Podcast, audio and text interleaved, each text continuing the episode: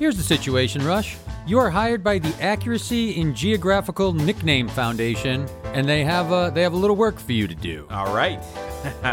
I'm Rush Howell, I'm TJ Jagodowski. and this is Here's the Situation, a very real podcast about hypothetical situations. And this week's theme, I have to say, this is one of my favorites. uh, you came up with it, but the theme is Neil uh, Hat Trick Paris. and Neil is K N E E L, right. and then it's Hat Trick, Yeah. and then Paris. Yeah. And it's hard not to say Neil Patrick Harris when you're trying to say Neil Hat Trick Paris. It's nice when the spoonerism works out that way, right? Ah, if that's a spoonerism, yeah, it's, I it think it actually, is. yeah. It was well done. um, but also, I'm going to do something a little different here because I want to respect the hat trick Yeah. aspect of that. And that normally I do four scenarios. Correct. This time I'm going to only do three, just out of respect to hat trick and how much I liked that uh, uh, that that name of this episode. so I'm going to kick it to you. We have your teaser. We'll come back to to that at Yeah, the end. As give you a always, freshie Yeah. with my baker's with my baker's hat trick. yes, Um, the golden sombrero they call that. And I believe you're going to say yes. Yeah, right. The one after the collar. Um, I think you were going to say, as always, you haven't heard these before, and I haven't heard yours before.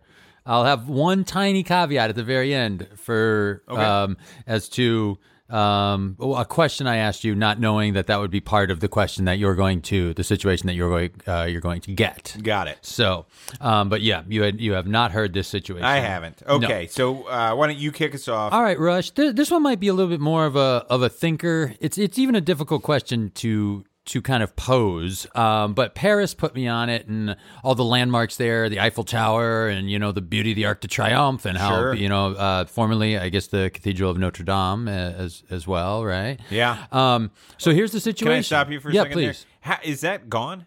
Is It it, like almost- toast or, or no? The entire, I believe, the entire nave fell. Yeah. I think the front facade stood, and maybe the rose windows stayed. Okay. But I think just about all of it collapsed. wow. I believe Horrible.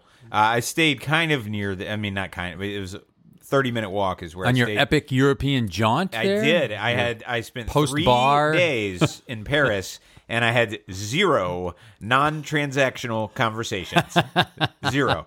Not the most friendly set of people uh, I've ever run into. It was all spent buying berets, baguettes, and bicycles, so you could fit right in in those uh, those criminal striped, criminal Yep. uh, angled striped shirts. Exactly right. Did not have a single conversation in which I was not procuring goods or services from someone, and I was never the one uh, giving goods and Yeah, services. no, no, So I was straight up just transacting with sellers. Well, here's the situation with with perhaps Paris or other um, other uh, man-made um, uh, objects of beauty. Okay. Um, given this, uh, given comparable time rush, here's the situation: Can humankind create beauty that can rival natural beauty?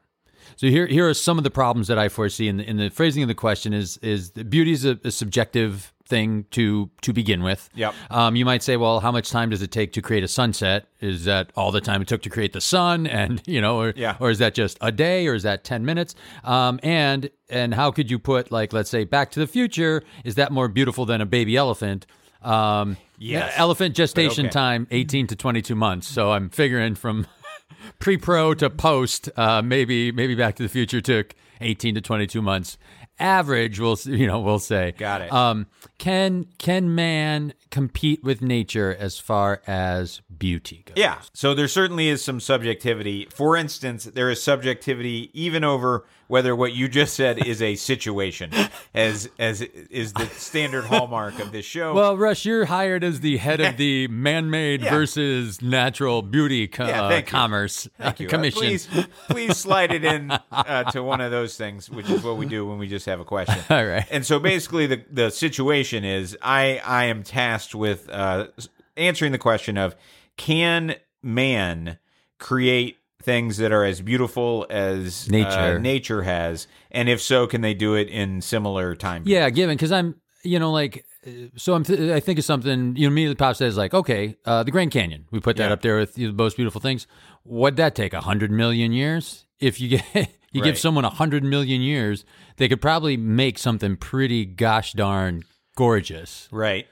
Well, you know, so I'm going to default to something I probably have talked about on the podcast before, and that is I have a uh, long-standing personal preference where I think the most beautiful areas that I've ever been to are are a combination. Uh, and what I am just drawn to is a combination of natural beauty juxtaposed with man-made achievement. Okay. Let me give you two examples.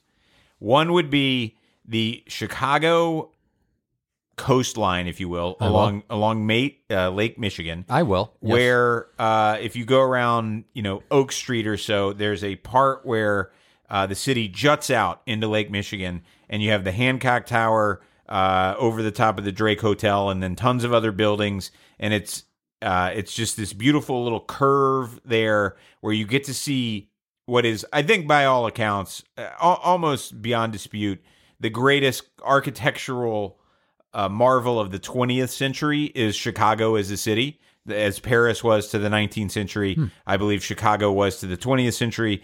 We'll get to see for the, the 21st century what's what's the greatest. But um, Chicago is an architectural marvel, and those buildings in and of themselves would not be as impressive to me without this beautiful natural uh, landscape, which is the the curve out into the lake, where you get this beautiful view, especially on a day where you have like some waves kicking in, and there's a beach alongside, and all of this other stuff.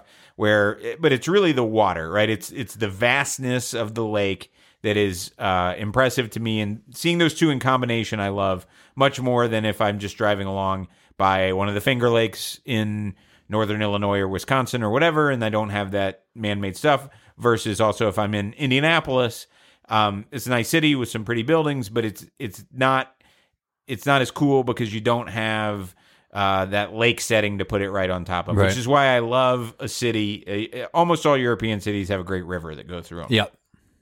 Another example, Pebble Beach or Cypress Point or one of these other golf courses where you'd say, well, who cares about a golf course? But I think the creation of uh, of of the golf course, which is in itself like a cool way to uh, use the land, win the architect rather than just bulldozing everything and just placing a golf course like a mini like a like a mini golf almost where they just kind of say like Pete Dye designs his courses where you say hey uh, I'm gonna make it look like Scotland even though it's not Scotland and I'm gonna bulldoze an entire county and make that happen I don't like that I like it when golf course architects can fit the golf course into the personality of the land that already exists Right. and I think when you look at something like a Cypress Point or a Pebble Beach, I just think it's really cool that that man has tied that together. Um, so I, that doesn't like directly answer the question, but it kind of gives you some perspective from from where I'm going to come from. Um, because I- guess I would say uh, no. I think ultimately, um, even though my favorite things are what I just described, is the juxtaposition between impressive man-made achievement uh, juxtaposed with natural beauty. I certainly would prefer to spend some time in Yellowstone or Arches National Park or uh, driving down the Pacific Coast Highway than I would go to um, a tour of the finest uh, buildings in Rome. Yeah. Okay, and I love. I mean, um, no aspersions on the buildings of Rome. Loved it. Think it's incredible.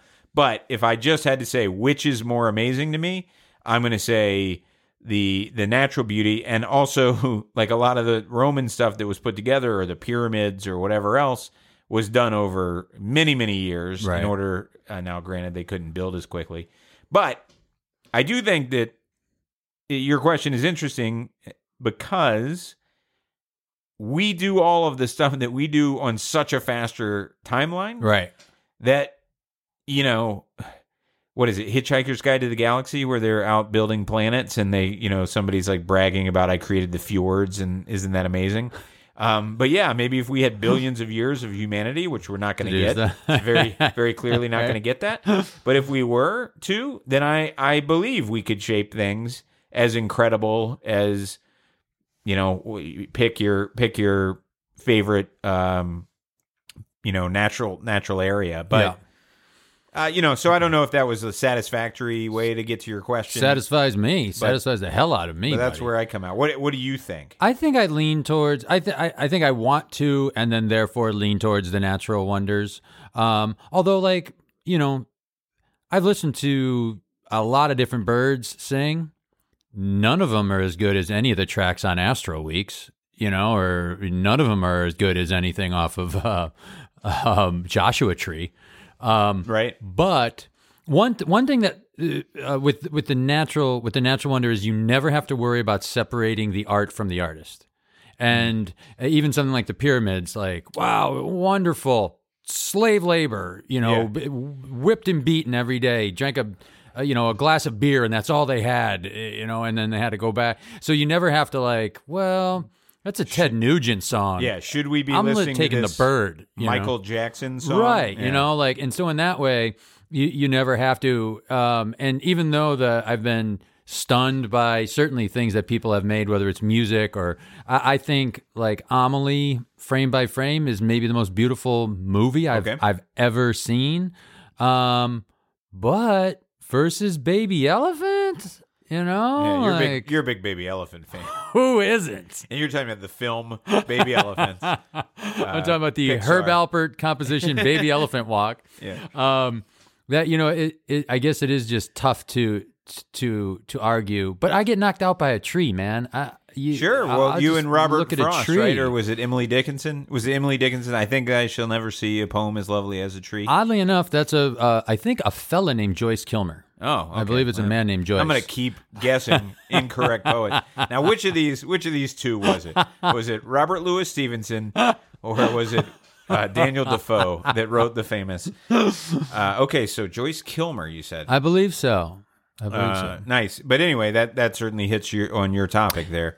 I think that I shall never see a poem as lovely as a tree. I do agree, not to keep rhyming, that uh, we make better, you know, music and we make better art, right? Yeah. but and for someone for someone there may be nothing more beautiful than 1988 cherry red corvette you know or or or what have you or um like for example like frank lloyd wright made made perfectly nice houses what a freaking freak of a dude you know Yeah. like and to try and separate that from the fire and someone getting hit with a hatchet Oh you know like and all that stuff I, I got to read up on Frank Lloyd Wright because I Oh. don't know about this stuff. check it out um that Oh, yeah go ahead No, I just realized like I can I can prove my answer to your question. Okay. because- and you know me. yes I and you know where I live.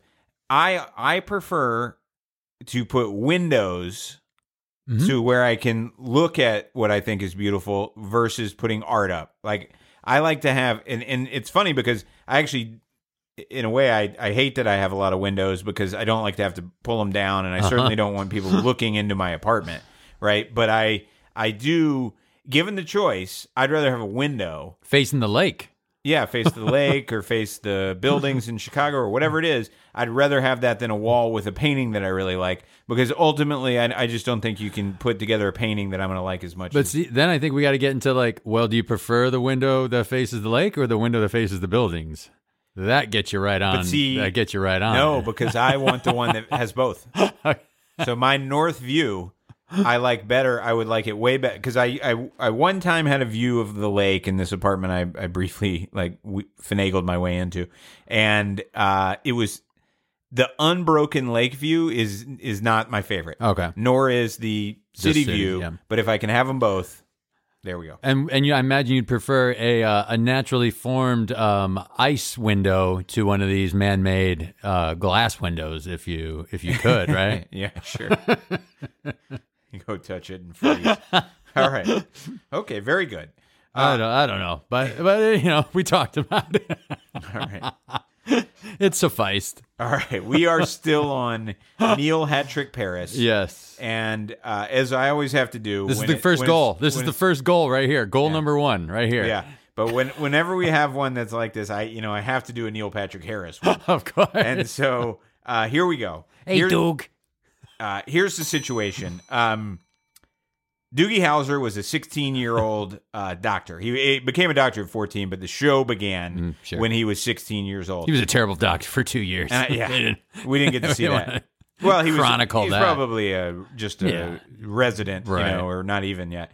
Um, so I want to know. Uh, bef- first thing is, you walk into a uh, doctor's appointment, and your doctor shows up, and they are 16 years old. Mm-hmm. They got a they have on their wall because they feel like they need to to Right. show off a little all bit their because bona fides stuff so there. it says I got a 1600 on the SAT or whatever the perfect score is now when he was six years old. Okay. Or she was 16 years old.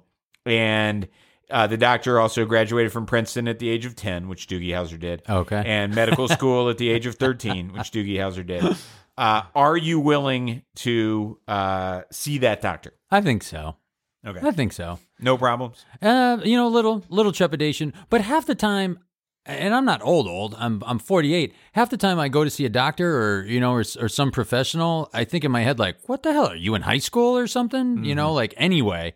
Um, so I think I'm I think I'm I'm okay. Well, you're going to be like, what the hell? Are you a fetus?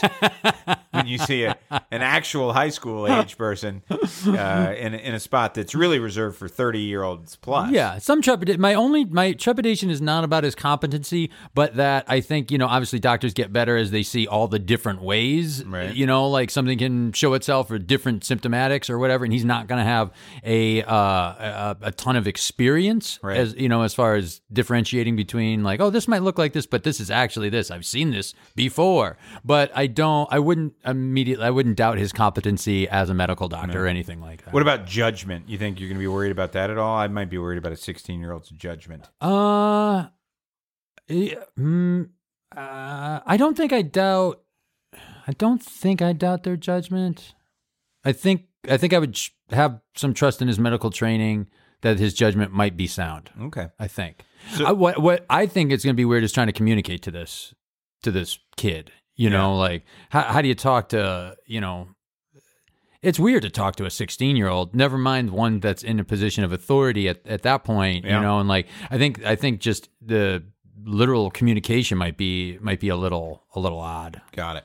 So now, now what I'd like you to do is give me three professions Yes. where if the person shows up and they're 16, Yeah. You're out. You have a problem and you just aren't sure that you can shake it off.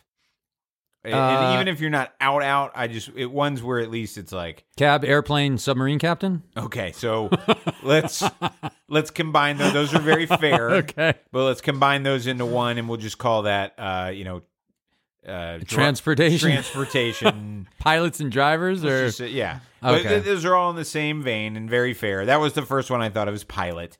I walk on the plane. I see a 16 year old. I think I'm actually going to stay on the plane because I'm like, I don't know. They hired him.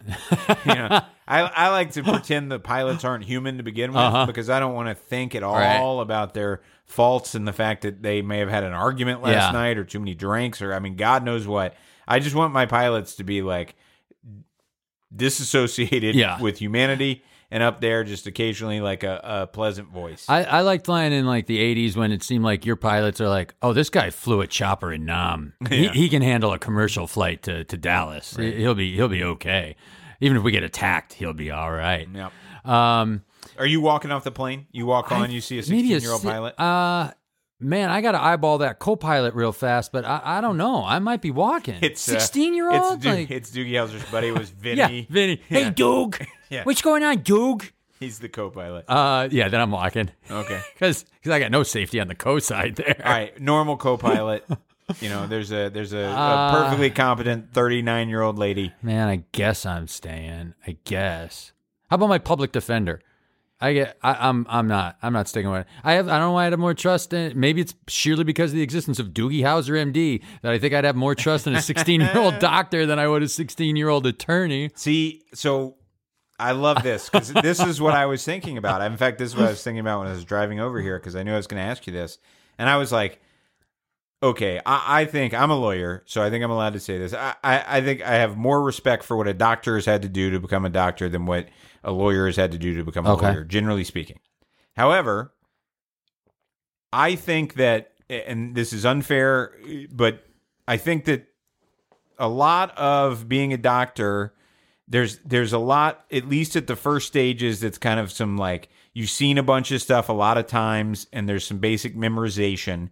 Remember, like eh, there's nothing that you do for law school uh, for the most part. There's maybe a few small things, but you don't ever like have a test where you have a bunch of you know fill in the blank memorization style answers and early on in your in your medical career you do that right like MCAT has a lot of that stuff and so forth and so on there's a lot of memorization and so part of me is like well you know i was probably better at memorizing stuff when i was 16 than i am today anyway um but i think it goes back to that judgment point where i just even though i think i'm i'm more i'm more impressed by doctors than i am by lawyers i'm more willing maybe par- paradoxically, to accept a 16 year old doctor than a 16 year old Yeah. lawyer. And then I thought, is it just because of the damn show?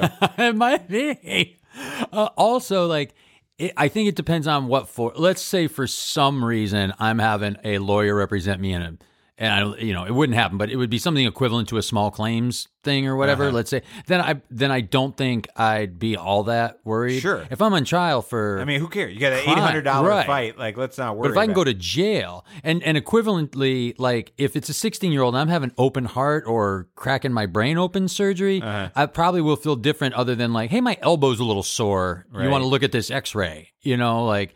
Got If, if, and, and So maybe they, I they would. say you, you you get diagnosed that you need open heart surgery, Yeah. and then they walk in the 16 year old who's going to do that. Yeah. See that I'm definitely okay with because 16 year olds have better hands. They're way better at video games. Mm-hmm. Yeah. If I want to somebody to play a video game in order to save my life, I'm sure as hell going with a 16 year old or a 14 year old. Here, here's what. Here's one.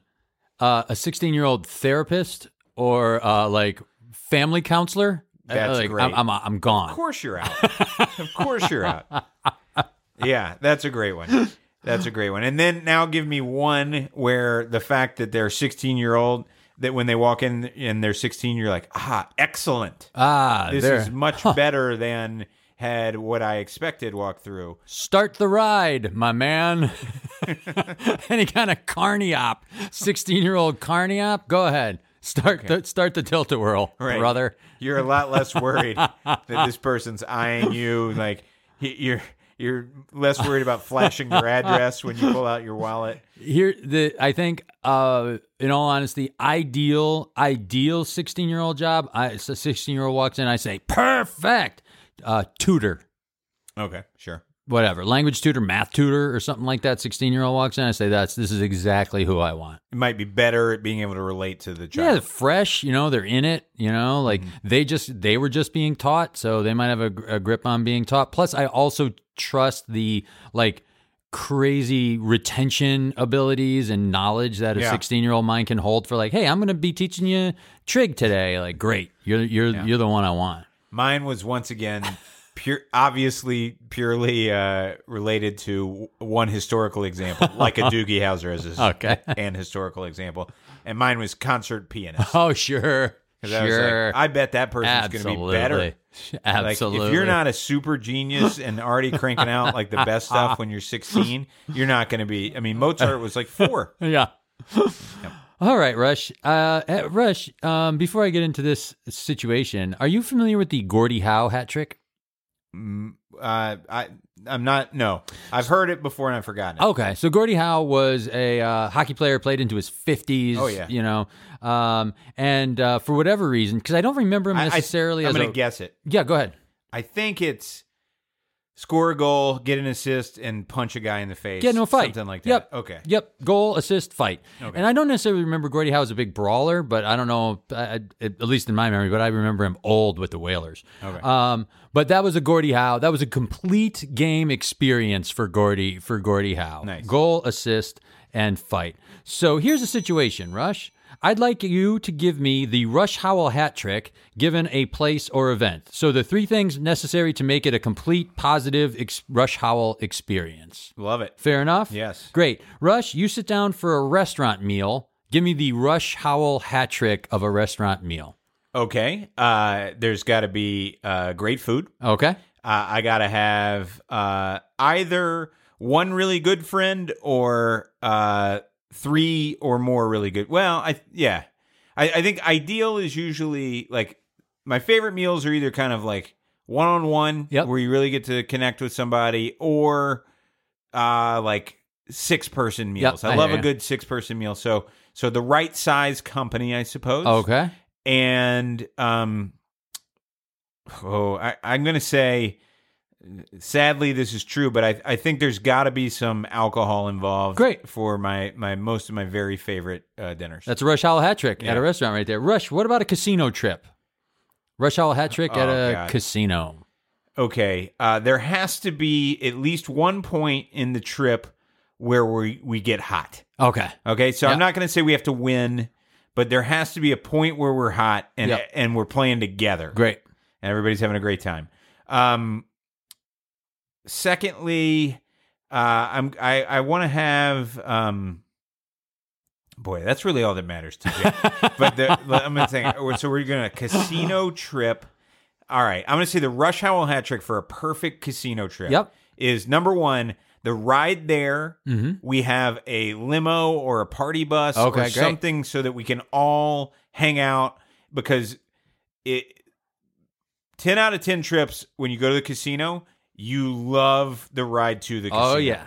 2 out of 10 trips Oh, to the yeah. casino you love the ride The home world's your oyster. Nothing but possibilities ahead of you. but so for sure I want to be able to share in that experience with a lot of folks and so I can think of like gosh at uh at Princeton we took a bus to uh, Atlantic City one Okay. time. It was the first time I ever played the game Assassin. Uh, Justin Kerr, my friend's birthday. It was a great time. But just uh, there have been a couple other times I went to casino. It, you know, you're you're going with like four guys and you're singing on the way out there. You're just you're in such a ludicrously elevated mood because there's the promise of potential riches. As far as you know, you're the hottest you've ever been. That's right. Right there. That's right. Then, um, then when we get there, I want to, like I said, I want to, I want to have a a hot hot streak. streak where Yep. we all uh, kind of come together, and then I want to have um, uh, like a parting meal, and that can either Oh, be, it can either be we've gambled a while, and then we go up and we get a great steak dinner because everybody's up. I hear you. It can also be End of night, get commiserating at the White. Castle Yeah. on the way back. But I want to have something in there where I feel like most of my most memorable casino trips, you've got some sort of uh, uh, you just just like I like the wind up. I like the kind of play by play at the Okay. end. Post, you like Yeah, a little post mortem. postmortem, All yes, right. yes. That's a that's a Rush Howell hat trick right there at a Oh, casino. What's a Rush Howell hat trick? I could say, you know, also, sorry, No, I no, love no. casinos. Um, another way to put it would be I want to be able to play craps. I want to play at least one dumb table game. You and I used to play Caribbean uh, Yep, stud, stud, poker, yep. but then they had Caribbean draw poker Yep. for a couple of years, and you and I loved that one. And so I want to, when I go to a casino, I want to play craps for sure. I want to play one goofball uh, table game, and then I'd like to play a little bit of poker if I'm there for uh, more than one day. And if I can get those three things, then I've gambled exactly how I want. That's that's your that's your table game hat trick That's right table there. game hat trick. How about an action movie? What's a Rush Howell hat trick from an action movie? Okay. Um I want there to be uh I don't gosh, what what really drives a great action movie for me?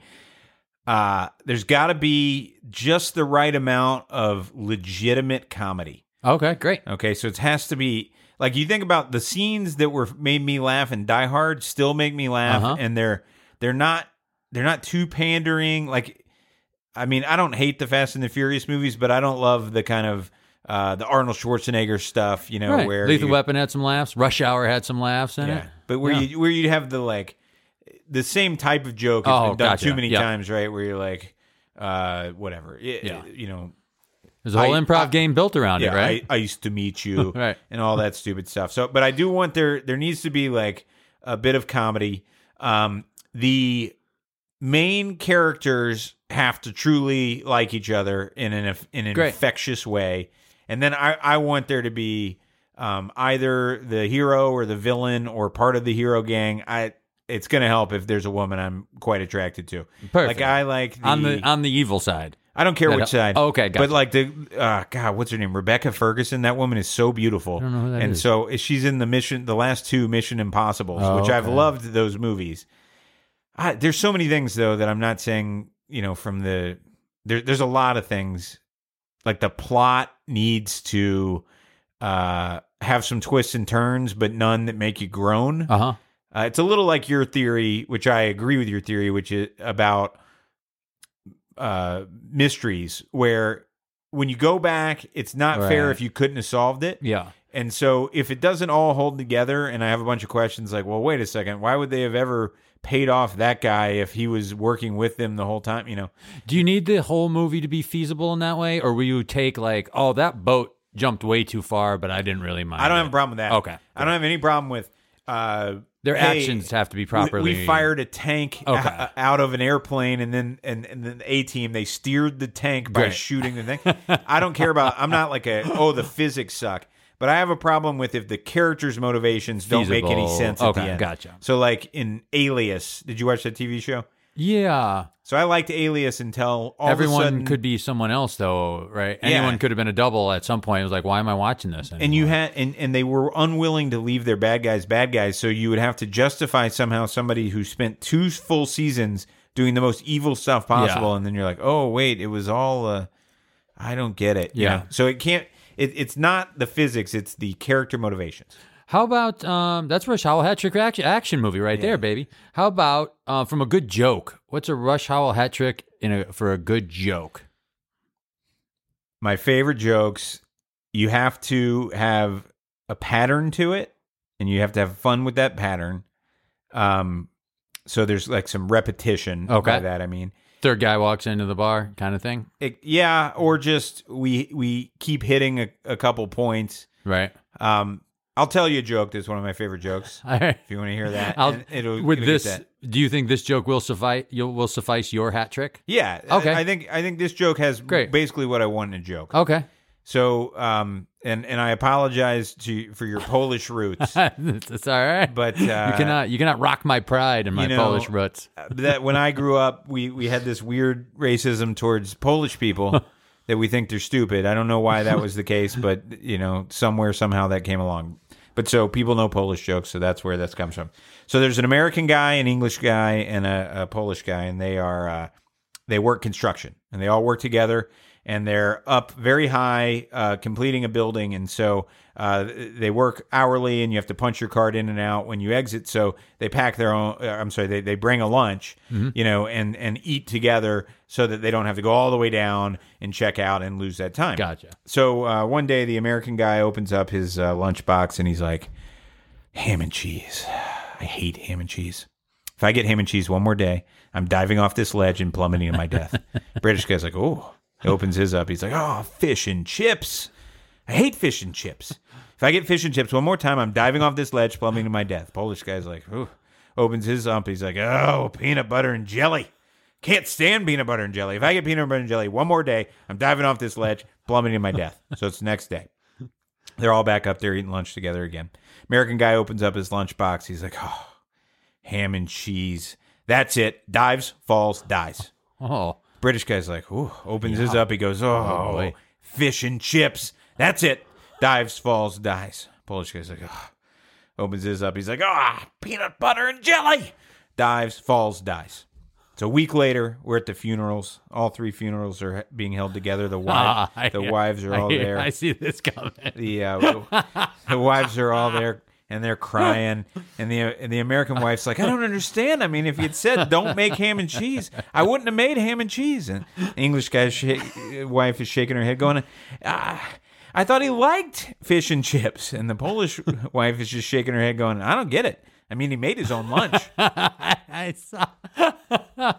so let's say a Rush Howell hat trick is it's under four minutes. Yeah, got it. Has- over one and under four. Has to make you laugh. Yeah. A- Actually, has to pay off, make you laugh. Yeah, gotta have a good and punchline. Has a uh, has uh, uh, a the, a rhythm or rhythm or meter to it that's pleasant to the ear. Yeah, absolutely. So one time we'll do this on the podcast. One time, and we're not going to do it today.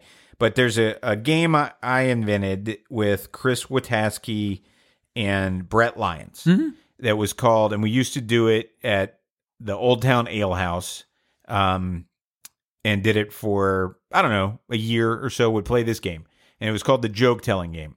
And so you would come in, and I would say, "Oh, TJ, uh, hey, uh, can you tell that one again? Uh-huh. Uh, you know, the one about the uh, uh, the, the the the the three different dogs, hmm and then you just got to tell that joke, Right. And you got to make it up on the spot. And I love that game because you realize that a lot of the fun about the jokes is the journey in Right. getting there. And you know, maybe one, and we were pretty good at it. So every now and then, you'd actually come up with a working punchline, such never one that you would like submit, you know, to the future of the joke telling enterprise, but w- that it would work. Right. But two out of three times it wouldn't, but it would still be usually pretty funny because you're just going through whatever patterns and, and screwing around. Uh, for instance, Norm Oh, yeah. McDonald. Watch Norm Macdonald tell Oh, any yeah. joke. Right. I like that style. All the yeah. just all the w- w- goofy Here's stuff. what I would have done if I walked in the bar and you're like, "Hey, tell them that one about the dogs." Really quickly, what I would come is like, "Okay, my punchline's going to be now that's a wiener dog," and then I'll go back through Yes. to, to just to walk it up to walk it up. You're to going to be great at the joke telling game. I have no doubt about it. So I would do that, and then I would I would I would come up with something as quick as I could and say, okay, this is basically a punchline. But sometimes you would it, well, that wouldn't be good, so you'd you'd need to figure it out further as you went. But then you just you come up with a construct. You know, and that construct can buy you a lot of time, but you also have to have fun with it. You can't make it boring. Right. So anyway, we'll do it one time. Yeah, we'll do the because if you put them on a road trip to begin with, like you're already going to be able to have a bunch of fun with like so that you know so the dachshund's behind the wheel and you know Exactly. driving. Yeah, Yeah, Right, right. No, I remember. Yeah, the three dogs. They take the car and Right. they go, and they were driving, and they had to go all the way across West Texas. And there's only three gas stations between when you leave San Antonio and when you get to El Paso, and they're each 200 miles apart. And the dog said, "Hey, you know what? We're going to each take one leg of the trip." And so you know, and you just go there, and you can go all day. And then already, I'm like, I'm into a three-legged dog All joke right. at the end of that. So uh, you know, and then I'm and as I'm thinking, I'm like, how do I get to a good three-legged dog joke? But I, I think I can get there. I'll give you one more hat trick situation and uh, and we'll let him go. Um, how about a plane trip? From a good plane trip, what's a Rush Howell hat trick? Okay, so we're just talking about the actual The actual on the plane, travel. Yeah. All right. Sadly, I, this will be the easiest Yeah. for me because I'm on planes a lot. So number one is I, I get upgraded to first class Awesome. without having to pay. That's terrific for the leg room alone. Um, but uh, number two is I want to have um, uh, give me uh, a bag that inside of the bag has a fully charged Uh-huh. iPhone, Oh, okay. a fully charged Nintendo Switch, and a book I am in the middle of and enjoying reading. Great. So if I have, so that would be like the ultimate entertainment uh, Yep. bag package, and then um, the third thing is I want to have probably one beer because that means I I'm usually only having a beer on a flight if if you don't have work on the other if end I'm or coming whatever. back from the work, Gotcha. or if I'm kind of you know relaxing a bit. Yep. And it, it really has nothing to do. Obviously, I could have one beer and then get get a bunch of work done, but it's more symbolic for me. Yeah. And I've kind of done this thing for years where I really only kind of drink if I'm heading to a vacation or if I'm coming back from a work trip. Yep. In either case, I'm looking forward to the destination. That's that was the Rush Howell hat trick right there, babe. Wonderful. Uh, all right, so I'm going to do one. Uh, that- Second goal. Here's the second goal right here. It is, but it's very similar to yours, Oh, really? and it is. Uh, you here's the situation. All right. You're brought on to uh, a show called Life Hat Tricks. okay, and what it is is you got to give me three great things that you have to do in a day, No kidding. and I'm going to give you a few different day type scenarios. Okay. and I want to hear T.J. Jagodowski. All right. What are the three things that have to happen in that day to really hit it home to be a TJ Jagodowski great day? hat All trick? right. How about Okay. that? First one is I want to I want a really nice Saturday in February in Ooh. Chicago. Okay. How are you going to pull that off? Because that is the uh, well-known worst time to be here. Yeah, I still so here's here's the hat trick from from that. I still find uh I I don't belong to a gym or anything, so I work out sometimes in the garage or or I just do push-ups up in my bedroom. I still get a workout in even though it's brutal or cold or or what have you. I still I still I still get that done. Um I- And is that ideally early in the morning? Or yeah, it doesn't matter. I not- usually, don't care sometimes I do it in the afternoon. Yeah, Okay. I rarely work out early in the morning. Usually it's in the afternoon at some point. Okay. Um, I uh, bake. I bake a loaf of bread. Nice. Yep. Um, just did just did that actually. Maybe this Saturday. Maybe this past Saturday. Did you get a workout? Uh, I think I did a few push-ups upstairs, but some days you got it, some days you don't. Yeah, Uh, th- whatever it was, they weren't enough for me to consider it a workout. Okay. So it wasn't quite a TJ. It wasn't a hat- hat trick. I might have had a might have had a goal and an assist. And um, with not being able to like spend any time outside, uh, two Beth and I catch two episodes of a show that we're really into and digging. Great British Bake Off. That's absolutely fine with me. We just, um, my brother highly recommended, so I went and watched. Um, the most recent one was The Night of, which was a few years ago. It was an Okay. HBO show Yeah. with John Turturro, and we really enjoyed that. Nice. Um, so getting a couple, a couple of those, uh, and uh, like round out the. Are you the giving that Lego show a shot? Not yet. Waiting for them all. All right, waiting great. for them all, and then I'm definitely going. to Let me know if it's good. I'm- okay, I- we'll do. Okay. Uh, so that was a Saturday. That was a TJ hat trick for a uh, Workout, fresh homemade bread, a couple of eps of a of a nice program. I find that if I work out uh, uh, early in the morning on a weekend, that's a great feeling because Yeah. I feel like I've kind of earned the rest. You got of a the leg day. up on the rest of the Yes. rest of the day. Yeah, I Yes. hear you. Next is uh, you're traveling to Paris in the spring. So Ooh. Fitting Paris into my hat trick. in question. Paris. So I'm in Paris. In Paris. okay. Um, that one part of my hat trick will be that I walk at least five miles, Okay. if not closer to ten. Great. Um, I I like seeing wherever it is. I like seeing it on foot, on on my own, kind of wandering about. Um, hey, this might be a running theme. Uh, a great a great piece of bread, probably. so when you're going to bake it. or or a great pastry. I don't I don't it doesn't have to be doesn't have to be a, a bread. It could also be a, a, really good sweet. I'm uh, allowed pastry. into a bakery, and they let me bake a great loaf of bread. All right. and uh one cool uh one cool like local joint. Um so n- not necessarily like a Louvre or a tourist trap or whatever, but one kind of like off the beaten path. Uh, and it can be any sort of thing. It can be like a tiny little like apothecary store, or it could be it could be a bakery, it could be like a jazz joint. But one little kind of like thing that I feel like. Um, and I imagine the, the, these trips, you know, I imagine this trip with Beth, like, um, but Yeah. one thing that like we found on our on our own, Right, for sure. Yeah. and then you have that memory of that's kind of our little spot. Yeah, like oh, we found that little grotto with the piano thing in back, and you know that kind of deal. Absolutely. And the last one Yeah, I'm going to give you is um you have sorry, I was reading the next one which doesn't make you like any it? sense. Oh, okay, Uh, okay. This is a weekend with just you and your dad Ooh, in Boston. ooh, So you guys get a you get a Jagodowski boys. If you want, uh, Troy can join as well. okay, But uh, yeah, I want a Jagodowski. The the Jagodowski boys hit Yep. Boston. What are uh, what are three things that really should happen that weekend to make it uh, a perfect weekend? uh, casino, okay, live sporting, live sporting event, nice. and then um, there's no one's, and then uh, like uh, a chance for my dad to cook something. Maybe some bread. Maybe. I, well, the only things I've never known my dad to make is bread. I, on a on a personal level, there will be a baked good in here for me. Sure. But there's no one's cooking in the world that I enjoy more than than my father's. what are some of your favorite di- dishes from your dad? My dad, and this this isn't like a dish dish, but he makes a popcorn that is just a, a stovetop popcorn that is, uh, if he made ten pounds of it. I'd eat ten. I'd eat Nice. ten pounds of it. Yeah, yeah. Literally, I asked them to hide it at the end. At the end of the night, because if I find it, I'm going to go through Oh. all of it. I'm powerless against it. He also makes this great dish with like scallops, um, spinach, white beans, um, often noodles. Uh, but the man can the man can cook some seafood, Okay. pork or uh, pork or beef tenderloin out on out on the grill. He's really quite good. it sounds like He's- he's got an interesting range as well. Oh yeah, oh yeah. He when he was seventeen or eighteen. Telling me this guy can't bake some great bread. I yeah, I've I never seen him try. I've never seen him try. I bet you he could, without even reading a recipe. Like I don't know, this makes sense. Put a little bit of this in here. I'll put it in there for forty minutes. Let's see what happens.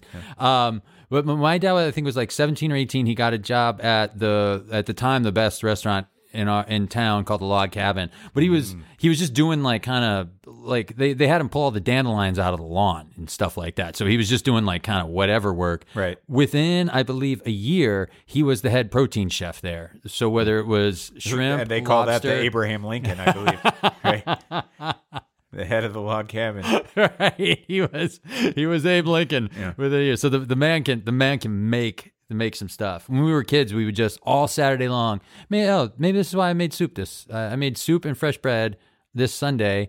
Um, maybe I was thinking of uh, growing up. My dad would just make a huge pot of soup or chowder or sometimes um, fried rice, and we would like go out and play, come in, have a bowl, go out and play for a few hours, come in, have a bowl. We would just draw on it all day long. It was it was Oh, awesome. man. Those that re- that that brings that's nice. That's a good nostalgia Yeah, feel, right? that's Those- a good one. Those things your parents made for you as a kid that I, I've told you the story. I think on this podcast about uh, my mom can't me being like, you can't make enough cheese. Cheese toast." All right, Rush. I, I have one for you. We've done Paris. We've done sort of my hat trick. So let's try Neil. Um, and obviously, Rush, you have mentioned before that you have prayed or uh, believe in believe in prayer. So here's the situation. I'd like you to try and create a pie chart breakdown of the categories of things you've prayed for in your in your life. Um, and some potential categories I thought of just to get the ball rolling was like a positive personal outcome, um, the health or um, health or well being of family, um, guidance maybe or gratitude or whatever. But if you had to break it down into percentages of your of your prayer history, understanding that a lot of this is probably from childhood and stuff, you know, when when priorities were were different or what have you. How would you how would you roughly break down pie chart of your prayer history? What you was what you were praying for? So I had a. I wonder if I could remember it. I probably could, but I, I had a very specific uh, prayer set. Really? That That you came up with, or, or Well, was a yeah. I mean, uh, it, so it was now lay me down to sleep. I pray the Lord my soul to keep. If I should die before I wake, I pray the Lord my soul to take. Was the beginning of it. Mm-hmm. So I was taught by my mom. That's the prayer that you should say every night. And so that's all about you, man, huh? You were just so into you, you and your damn soul, huh? Oh yeah, for sure. well, it's not going to get any. It's not going to get any less selfish as I described this. Uh, but then I, I over time, I so that takes what ten seconds to say Oh, yeah. maybe, and I my prayers probably got up to about two minutes. It was a little Okay. like uh, Arya's like list. In Yeah. Oh, Game gotcha. Sure. Yeah. where you just kept adding stuff to it and adding, and very rarely would something be removed. And so I I think that um, and I remember that it was I, I couldn't remember it all now, but it was it was uh, you know routine for sure, and and it also helped me kind of in the same way that counting sheep or whatever helped Yeah. people because it was long enough that I was shifting into time to fall asleep type mode as I would finish that thing up. Um, and I would say that prayer was probably in the neighborhood of 80% uh, praying for personal uh, achievements. Okay. You know, I think it was like help me do well in my sports generally. Uh-huh. You know, I back then I was doing sports every day and I, I cared about that. There would be occasionally I'd probably put in the name of a girl that I was Okay. hoping that God would help uh, I hear you. see uh, see fit to uh, have like me when you know I was probably 13 years Yeah, old. but that would have been a large world good. You know, you were hoping that just for like the the children Mm. No. that you guys would make at some point. selfish. That it was be. all pretty selfish. but then there was uh there was always a section um there was always a section that was um you know uh for the for the health and safety of my family and friends. okay. Uh it was fairly rare that I would I mean, you know, that was still kind of selfish because it's all people I knew. It was quite rare that I would go so far as to do some sort of uh, let's uh, say a toast to you know world peace type thing, or, or ta tackle some sort of overarching you know social issue or whatever. Um, uh, that that was not that was not at the forefront of my uh, thoughts as a child. Certainly, um, now um, uh, when I pray now, um, like I'd say about half of it is like that uh, the airplane won't crash because I have Uh huh. uh, that's more of a superstition. So I'm actually going to put it in the superstition category Gotcha. than I would anything else. But like, I just always like do a quick, a quick one on I on a plane. Um, Can't hurt, Well, right? I'm like, well, I'm, I'm Can't hurt. un- undefeated Right. so far. That's That- a stupid thing to say. That shark repellent has never not worked. Yeah. Oh God. I, well, I probably used to pray and I never to see a shark. I, God, I hate sharks. But um, now, now when I'm actually kind of like saying a, a prayer, it's it's typically going to be for um a uh, a friend or a friend of a friend who's going through something bad. Yeah, I hear you. Um, and part of it is I, you know, have we talked about that? I think we maybe have talked about like the the concept of like the power of prayer. I would like so. So if I say to you, like, if if I have a religious friend, like a deeply religious friend, um, or even like a fairly religious friend who is going through something difficult, I feel it is wrong of me and I don't want to get into this too much because this is I'll start to go on a rant about like some political stuff, which I don't want to. but I, I think it is wrong of me to in any way inject like some sort of like uh questioning of their religious proclivity through you, you, let, let me just give an example. This is something I would never do, but you know, I think it's like way out of line for somebody like a religious person is going. Maybe they just got diagnosed with cancer, and somebody says, "Look, I don't believe in God, Oh, but sure. you, but I love you, and I will think good things for you, Mhm. and and po- power of positive thought." Right? Like fuck that. Just say like I'll pray for you. Yeah. They want you to pray for them. Yeah. Right. So so that's what I'm going to say to that person, and I will say I will pray for you because I know they they would prefer because they strongly believe in God. They would prefer that I pray to God than I simply give a, a general positive thought. And if I say I'm going to do that, then I'll do it, Mm-hmm. and I, I'm not going to not do it because then I'm going to feel bad about myself for that. So if I say TJ, I'll pray for you, then I will. Don't bother. I well, fine, but uh, you know what I'm saying? Like, I, I don't. That that's how I'm going to do it, and so maybe that's stupid, uh, but that's. I think each one of those steps I just gave you is totally logical. What about this DOJ stuff, though, man? Yeah. So, so.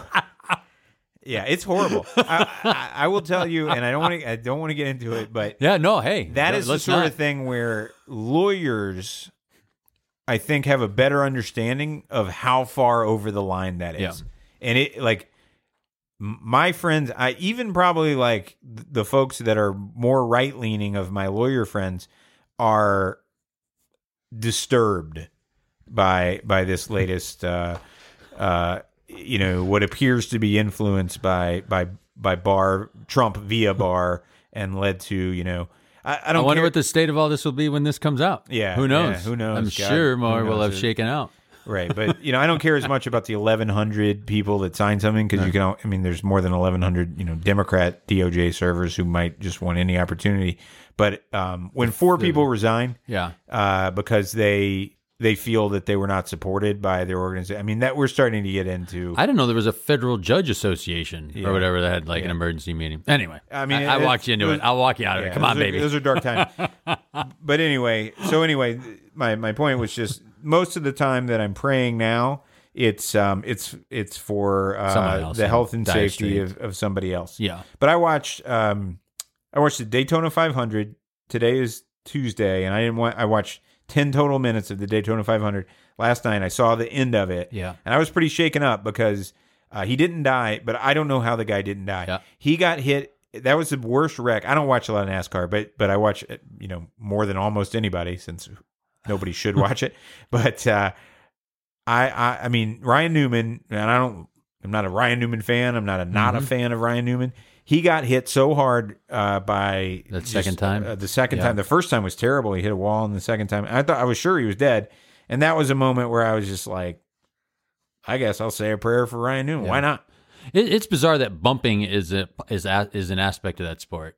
That like whole and, and that he probably has I, I don't know i don't know but usually when you see a guy like bump and wrecked out more often than not they're like no hard feelings that's part of the that's part of the part of the sport or whatever but like that's that's crazy. That's nuts you're gambling with someone else's life by like bumping their car while they're moving it whatever they're moving it I just don't. I mean, I, my main thought after that, after after learning that he is not in life threatening condition, which is a miracle, I was like, ain't science great.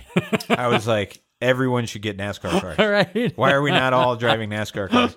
Because you could basically be hit by a tank. flipped hit by a tank flipped and set on fire He was hit dead on in the driver's side by a car going 200 something miles an hour. hard enough to flip that car up and over its up and over Yeah, itself and the Yeah. roof crushed in. Mm-hmm. It was hit so hard. spun around Anyway, All right, Daddy. Oh, hit me with your third. Hey, by the way, when I said hat trick, when hat trick came up in here, Yeah. um, hockey or soccer? First, first thought. I actually thought hockey first, Yeah, even though too. I'm a much bigger soccer fan than than hockey.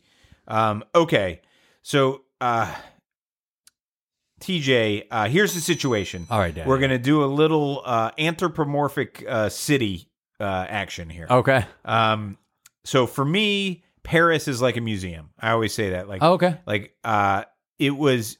Paris obviously has a bunch of great museums, but also the whole city to me felt like a museum in as much as you would turn and you would see the next exhibit, which would be whatever impressive thing there was on any given street in Paris. Um, but also it felt a little to me, I mean, most people would disagree, but a little sterile. As I said, I didn't have any non transactional conversations. And it felt a little bit like something that I would enjoy observing, but then I should kind of walk away from it and go enjoy living my life. Yeah. So it it's both positive and negative for me to call it a museum. And so what I would like you to do is tell me which city you would pick to most fit these other nouns. Okay, great. Okay. Very cool. So I'm going to start with which city to you uh, is most like a bar. Most like a bar. Um, I don't want to undersell it because I, I think so much of this place. So it's a bar and more. And maybe I'll answer to, uh, this for other things too. New Orleans. Okay. Uh, and, And my kind of bar too. okay. So and feel free to you know elaborate as much or as little as you want. I, I will. Uh, it, it's just the whole place is is like built for celebration, for fun. There's always music that you can hear, plenty of carousers and and Right. folks, and and even though like you know I know no one down there, I don't feel like a stranger when I walk around in in that in that town. I feel like a welcome a welcome guest wherever I go. If I had said a dive bar, is it same city or different? Um, I probably would have picked a different city. Okay. Uh, Albany. Albany, New York. All right. Uh, which city to you is a roller rink? um, uh, Phoenix. Wow, Phoenix. Yeah. How come Phoenix? Because it's like it, everything looks like it was built in the in the seventies or eighties, and it hasn't been like upped since then. It feels a little like out of date. It feels also like um not like a roller rink. It's like it's a temporary thing. It, the, the the lights are going, but it's not like real. This isn't a real. Oh, And and okay. Phoenix feels to me like if you lean on against a couple of the buildings, they're just gonna fall over. that, that it turns out they were just being they were just fronts being held up by by two by fours. Yeah, they're robots that come to life at night. Uh, so that's interesting. I I thought for sure for me it was it had a very industrial Midwest vibe, like the concept. But what you say makes sense.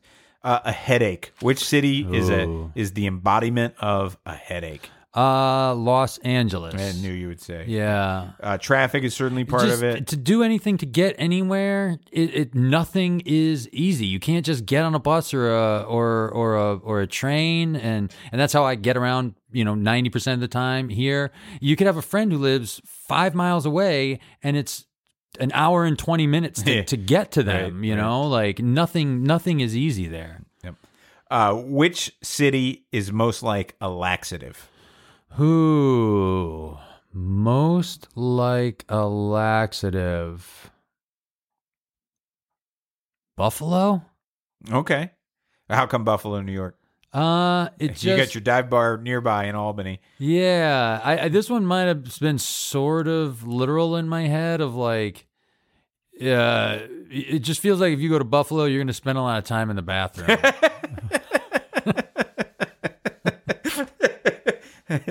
didn't expect that, but okay.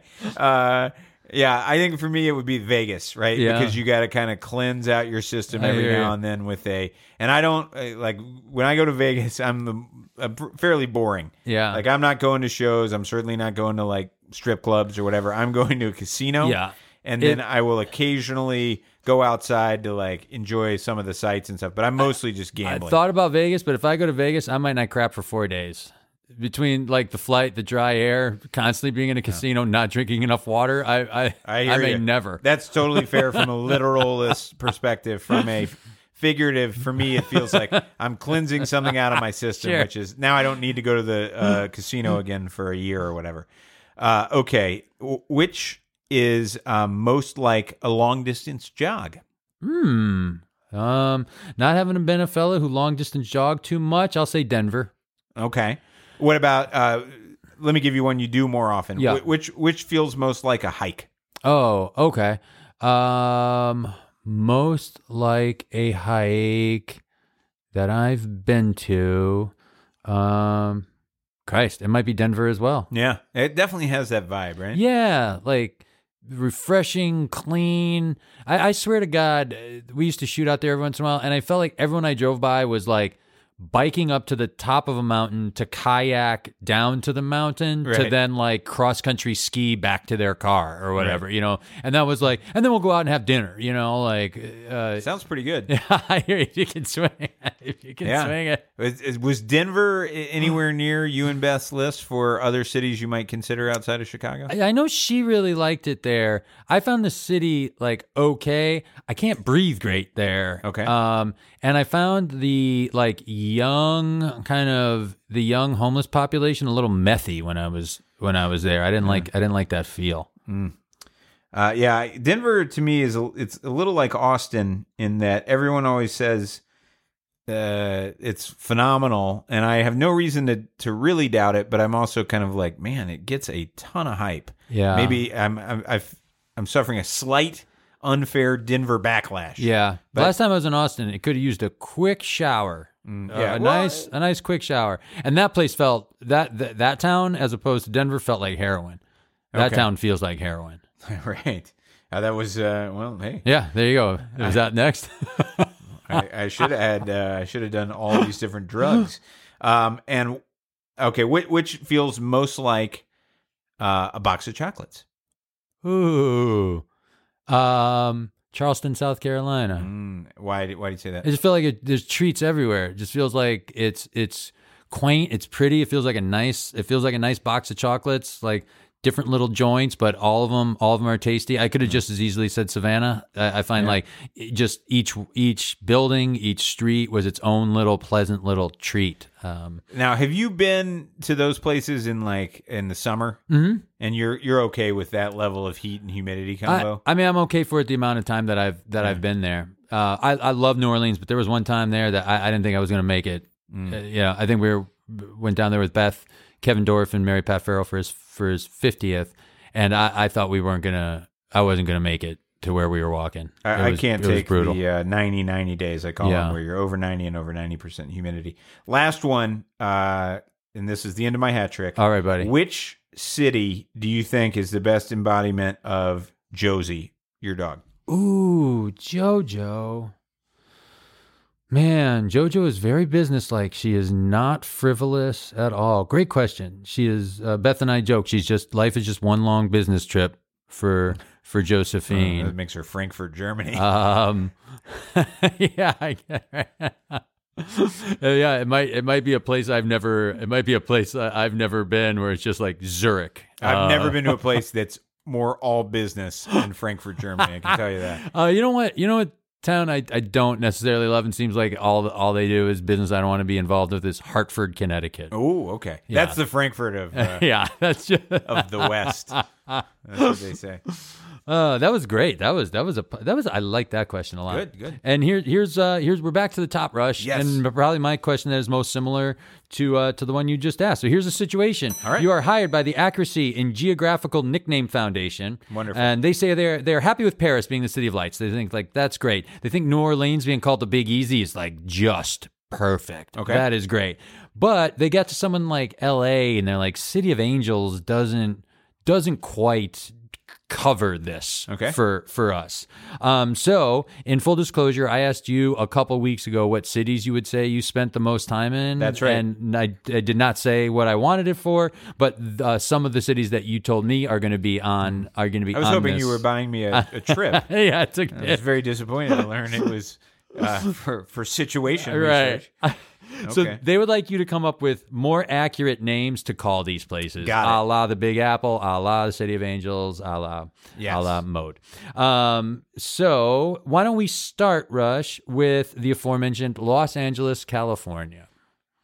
Oh, um, uh, I I'm gonna say uh, I'm gonna say uh, the Great Pancake, Okay. and the reason I say that is you know my feeling on pancakes, which is Uh-huh.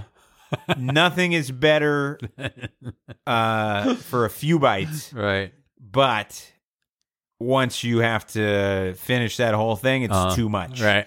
And so for me, that's L.A. I used to describe uh, flying into Vegas as like the Great Pancake because it looked like it was dropped from a great height and just splashed Oh yeah. everywhere, you know, like up to the ridge of the mountains, there's Yes. houses, and then it ends. All right, Rush, a place you spent some time. Uh, newly nicknamed Princeton, New Jersey for me. Okay. I would um uh god. I gotta be careful. so Princeton, New Jersey. You got some listeners there, do we, Rush? uh, yeah, yeah, probably. some readers there? yeah, got, we got some viewers. uh I would call um I'm trying to think of uh of of, a, of an analog. I know what I want to say, which is going to be like I, I'm going to call it the tallest dwarf, Okay. okay. and the reason it, I call it that is, even though this is a little unfair, most of New Jersey I don't care for. okay. hmm And so when you when I so I would say uh, from time to time I'd be like, well, look, Princeton is the most beautiful city in New. Jersey, and people are like, oh, great, Crash Davis. high high, high bar, high bar. So uh, I, I'm going to call it the tallest dwarf. That's for great. that reason. How about Houston? Oh, uh, Sweat Town. Okay. San Fran? Um, the uh, uh, this the city of millionaire angst. Okay. like I have I I don't want to I, I I have some friends that are well to do that either have had to move out of San Francisco or uh, strongly contemplate it because I I don't know that there's a city in the country where that's less livable than San Francisco. I mean it's absurd. All right. Uh, uh, last three. Uh, a place I've never heard of, but that one of the ones that you wrote down, Sea Island, Georgia. Oh yeah, that's where I spent um uh, some time every summer growing up. Um Sea Island I'm going to call rich and sticky. It's like a Cinnabon. Oh yeah. I'm, sea Island is an interesting place, man. It was uh, it's very different than when I grew up there. Um, but it was always a uh, like a fancy place or, or an expensive place to go, and it used to be like very much for Georgians kind of. like- Okay. and then it and then it got turned into an international destination. Oh. And then I think it's not maybe as strong an international destination anymore, but it it retains some of that and certainly is a national destination. So I have friends from Chicago that go down there, and it's uh, there's never I've never experienced seeing a place change more. N- nobody cares about this, but anyway, I like the sound of it in a phrase like, "Hey, let's for for a weekend, let's go down to the Rich and Sticky." yes, it is so Let's hit the rich and sticky. Humid down there, man. Like I was in phenomenal shape when I was a child. Like I ran a I don't know sub four thirty mile. I think as a freshman in high school, I, I could I could get around, and I had trouble playing three sets of tennis in Sea Island. Here's here's a place that you know at one point probably could have contested for the Rich and Sticky. How about Miami? Miami. Oh God. Uh, I'm gonna say um, I'm gonna go back to your Phoenix thing and say uh, I'm gonna call it War War of the Worlds because whenever I walk around downtown Miami, it seems so weird to me. There are all these like half filled buildings, half filled buildings, half full buildings. that I think can come to life in their robots. How about uh, how about the the center of it all now? The last one, Wilmington, DE, Oh, Wilmington, Oh. Delaware. Well, there's a section of Wilmington, Delaware I call Murder Park, which is just an awful square where it's it's. Uh, I think Wilmington is like top five city in the country for highest murder rate. really And maybe then- just call it the home of Murder Park then, or you Oh, know, but like I, you I think overall Wilmington, yeah, it's like uh, a murder park and worse.